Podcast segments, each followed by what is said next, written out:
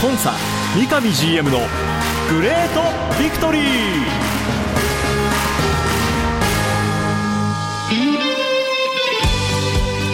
北海道とともに世界へ。スポーツによる地域活性を目指す北海道コンサドーレ札幌。この番組では北海道コンサドーレ札幌の三上弘勝 GM がラジオを通じてサポーターの皆さんや地域の皆さんの質問にお答えしていきます。サポーターに伝えたいこと話したいこと呼びかけたいこと。三上 GM が本音で語り尽くすコンサ三上 GM のグレートビクトリー。今回はどんなお話が聞けるんでしょうか。幸せを作るお菓子石屋製菓の提供でお送りします。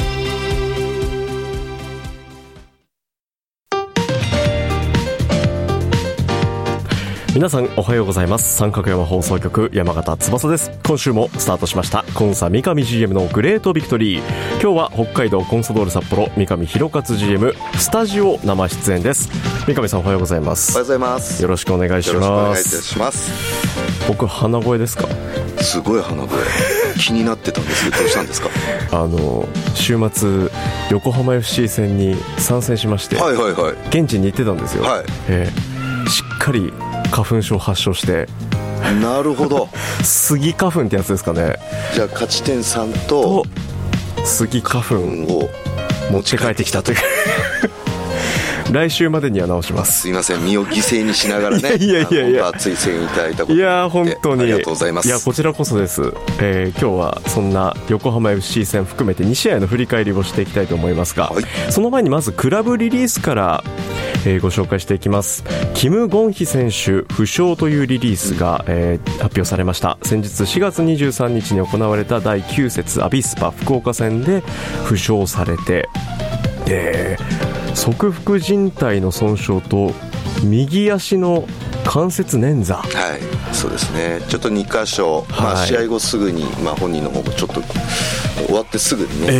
え。えーちょっと症状的にまずいっていうことで、ええ。まあ、簡易的な検査をスタジアムでして、ええ。えー翌日に改めてこうおきちんとした検査をしたところで、はい。まあ、このリリースにあるような残念な結果として、まあ、なってしまったなっていう感じなんですけど、ん。まあ、本人はねもう本当切り替えてね、はい。えー少しでも早い復帰をっていうことで、うんうんあの昨日もおスタジアムに来てね、はい、ドームでお姿を、ねはい。拝見しました。やれることをっていうことでやってますんでね、はい。また彼の復帰を待ちたいなと思ってます。そうですね。ひとまずはこれ、クラブに帯同しながら、コンディションをまた整えていくというような形になりますか。そのような予定です。はい。ということで、皆さんもね、キム・ゴンヒ選手のいち早い復帰を願って、これからも応援をお願いします。さて、試合の振り返り、今週は2試合あります。まずは4月の29日土曜日、リーグ第10節、はい横浜 FC 戦。こちらはアウェーゲームでした。はい、えーこの横浜 FC の監督が四田修平さんはい。ということでね、我々札幌のサポータークラブとしてもすごくね思いのある、えー対戦相手その横浜 FC との試合結果4対1の勝利となりました、い、かがでした？この試合は。そうですね、あの試合の中で、まあ、あの序盤にね、ちょっとお見方によっては集中しきれてなかったのかなというようなあ中でのその失点、から始まったゲームだったんですけど、まあ、その後にね、しっかりとこう持ち直した中で、まあ、自分たちのサッカーということをこうできたかなと、はい。あとはやはりそのコンディション的にね、かなり風が強くて、えーサッカーとしてはあー地上戦なのか、ん。上空戦なのか、はい。空中戦なのか、うんうんうん。いう中でね、まあ、やっぱ自分たちのサッカーって地上戦を中心にっていううコンセプトはね、はい。忘れずにやっていこうっていうことを、まあ、試合前も話した中で、ん。まあ、その辺はしっかりとね、あの時間によってはやはりそのお長いボールを蹴ることも当然ありましたけども、はい基本的には自分たちのコンセプトを通しながら、んかつうゴールというね、はいいえーいい形も見れましたので、はいすごくそれはね、えー価値あるゲームだったなっていうふうに思ってます。そしてこの試合怪我で離脱をしていた小柏選手と小林勇輝選手が揃って復帰とはいなりまして早速お二人とも試合に絡んできましたねそうですね。ねえさらには小柏選手はゴールまではい。決めて。しっかりとね、えー、役割を果たしてくれて。すごくそういった意味でもね、えー、4対1で勝てたという結果もそうですけども、うん、やはりそういう選手がね、うんうんうん、復帰して、えー、出場時間にあのまだばらつきはありますけども、はい、しっかりとまた戦力になってきたっていうのはすごく大きなあ意味のあるゲームだったなと思ってます、えー、この試合に当ててビクトリーメッセージいただいてます。ご紹介します、はい、ビクトリーネーム相模の国の昼飯前さんです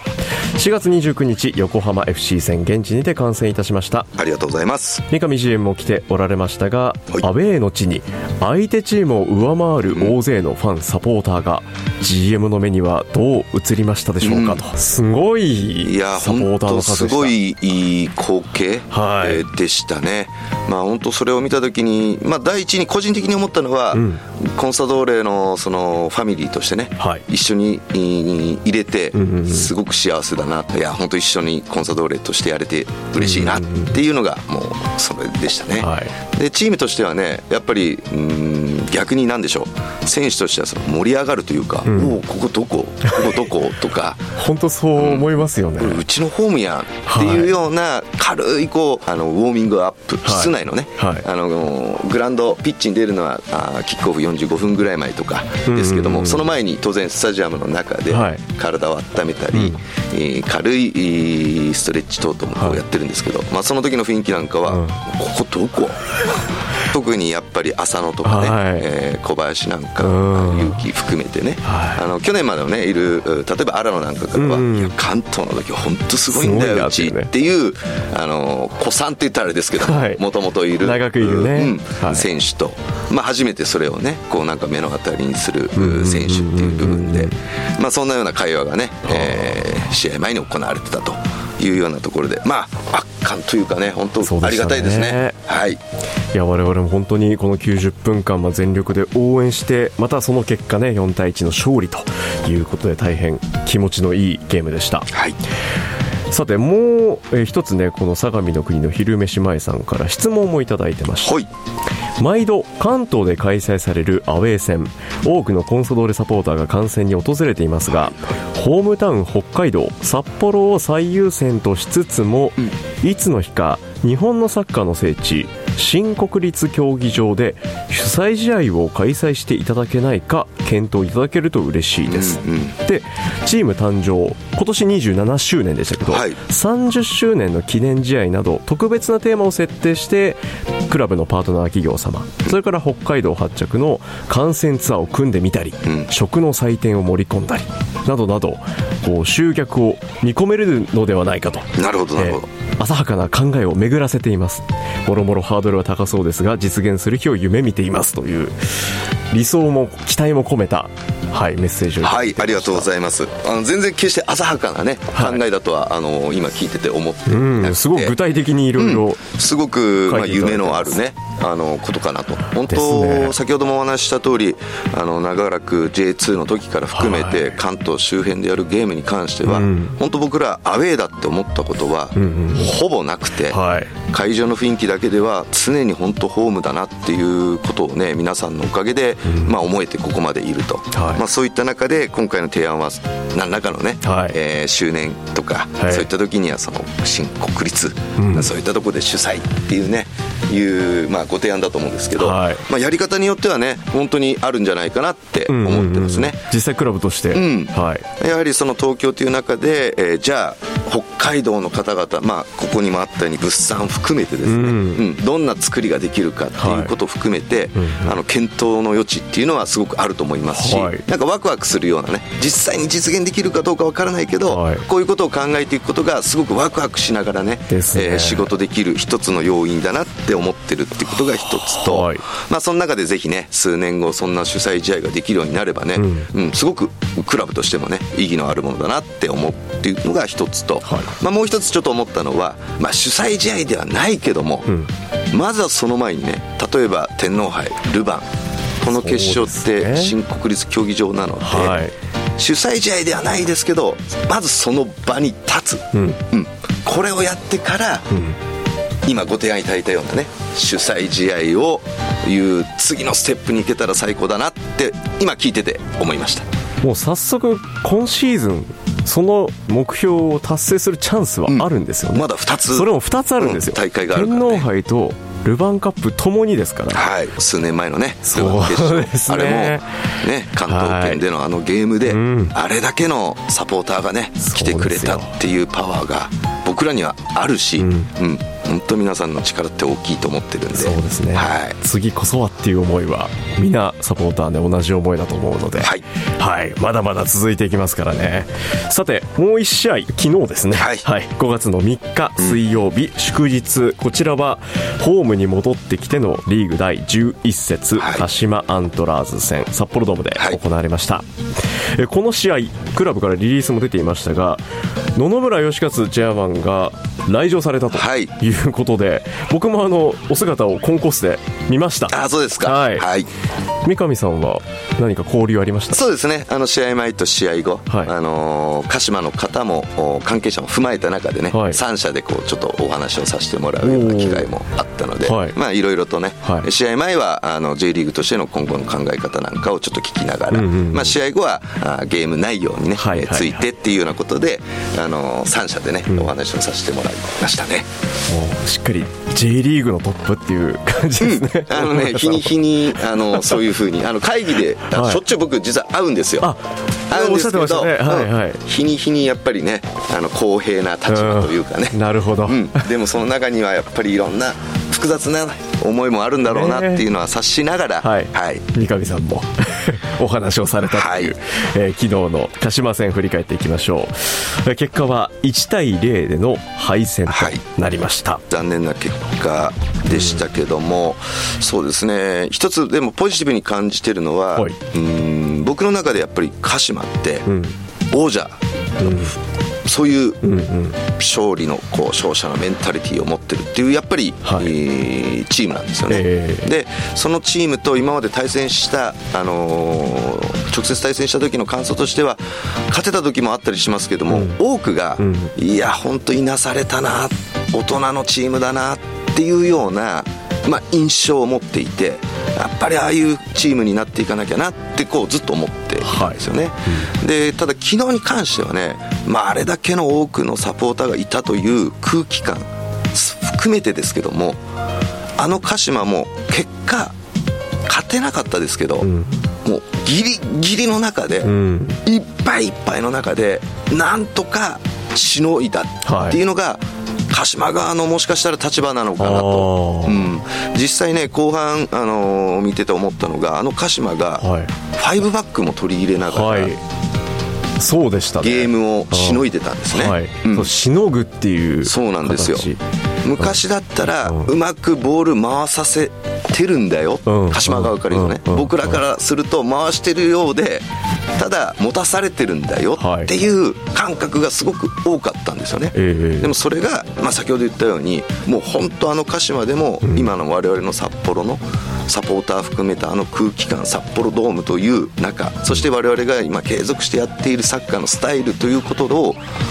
ギリギリなんとか止める、うん。うんいうのが精一杯っていうようにも見えたんですよね。うん。なので僕はその中ではポジティブに考えている部分とはい。とはいえやはり追いつけなかった、うん。勝ち点を取れなかった、うん。失った。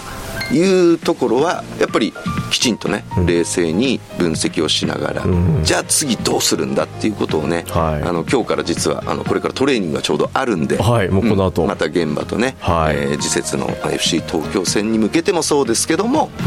もう一度鹿島とやった時にね、はい。どうしていくっていうような話し合いをこの後ね、えーしたいなって思っていました。はい。はい。ビクトリーネームモブコンサさんから僕に代わってメッセージをいただいてました。はい。さあ今週も始まりましたコンサ三上 GM のグレートビクトリー。今週はこの話題からです。三上さん滑りすぎじゃないですか？っていうこれはあのピッチね。例のピッチ上のはいはいはい。芝のお話です、うん。先月ですかね番組でも一度取り上げて、そうですね。はい、今札幌ドームの芝がハイブリッド芝っていう芝の状態なんですね。天然と人工がはい。もうミックスされた、はい。えーそんなものなんですけども、えーサポーターの声が数多くね届いているということで、えー僕に代わってモブコンサさんがおっしゃってくれています、はい。えーなんか土が硬いから水を多めにまかないといけないみたいなお話も聞いたことがあったんですが本当のところはどうなんでしょうか？もし土が硬いのなら我々サポーターボランティアでこねますけどというお気持ちですという メッセージをいただいていました。ありがとうございます、はい、昨日の試合も、まあ、かなりね札幌の選手足を取られる場面が多く見られたなという、はい。はい、これもう本当僕も見ていて思ったんですけど、はい、あの前回のお話されてからの札幌ドームさんとのお話し合いっていうのは何かありましたか？そうですね。あの継続して続けさせてもらっている中で、はい、まずはあの先日お伝えしたようにまずできることからということでね、うんうん、散水の回数であったり、はい、量というものをちょっとクラブ側の方でまずコントロールをさせてもらって、はい、えー、少しでも滑らないようにということをちょっと念頭に置きながらも、はい、結果的にはね昨日のゲームも皆さん、うん、見て思われた通り、まあ、改善しきれてないっていうのが、まあ、現状だなと。でドームさんともねいろいろろ話をさせてもらってる中でやはりその一度こうやっぱりねその土を掘り起こすような、はい、メンテナンス、はい、そういったことをやっていきましょうというような話し合いはさせていただいてますと、はい、ただこれ一つ、まあ、自然芝ですのでね、えー、自然のものということで実はまああの北国とかこういう寒い寒冷地で置けることでいうと、うん、やっぱり芝に大きな負担をかけてしまうので、はい、そういった土をほぐすようなメンテナンス作業っていうのは、えー、もう少しあったかくなってからじゃないと肝心な芝を大きく傷めてしまうというなるほど。本末転倒なことも起こり得るので、はい、これをやれるのが、まあ、日程的にはようやく5月入ってからだよねと、うん、気温も常に15度台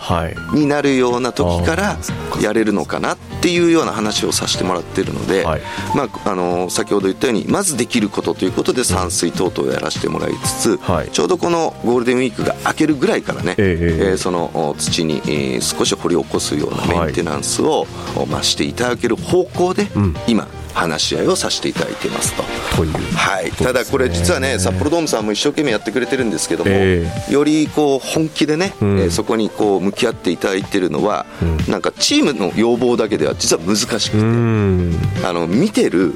サポーター、はい、お客さん、はい、うん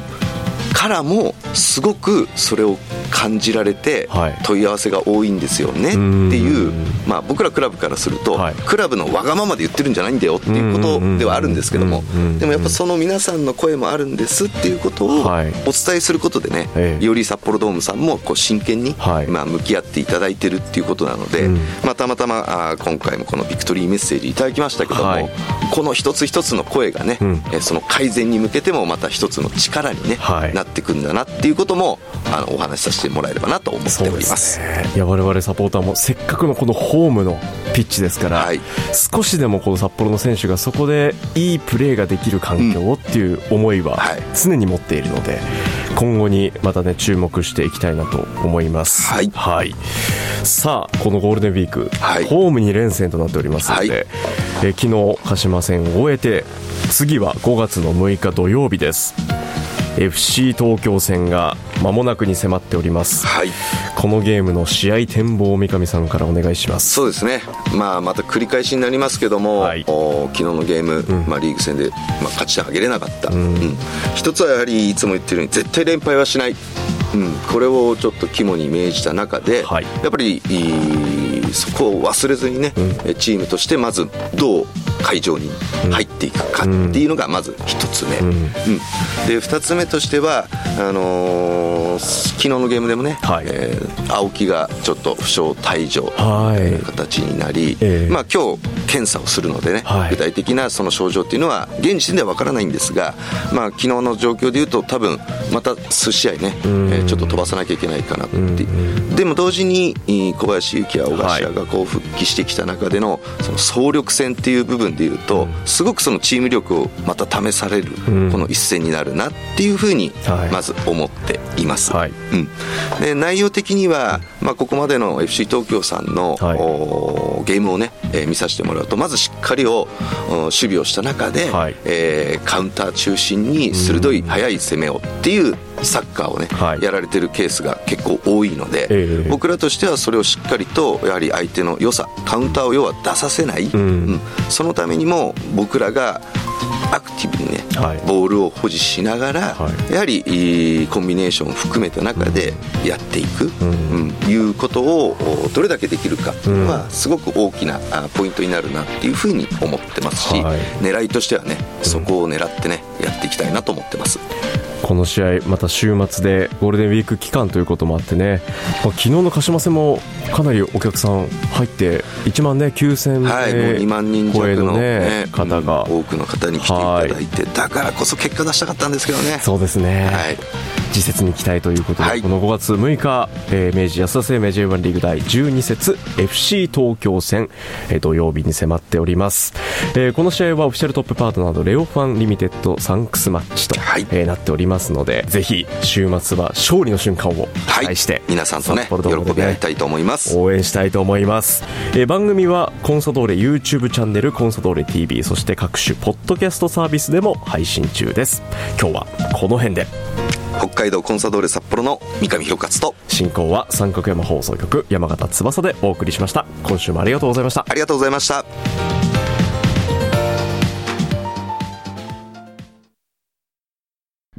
白い恋人は誕生から46年以上北海道で愛されています。小麦粉砂糖生クリームはすべて北海道産。これからもあなたのそばに白い恋人。番組では三上 GM 宛ての質問を募集しています。メールアドレスはリクエストアットマーク三角山 .co.jp ツイッターはハッシュタグコンサ GV までどうぞ。詳しくは三角山放送局のホームページツイッターでもご案内しています。コンサ三上 GM のグレートビクトリー。次回もどうぞお楽しみに。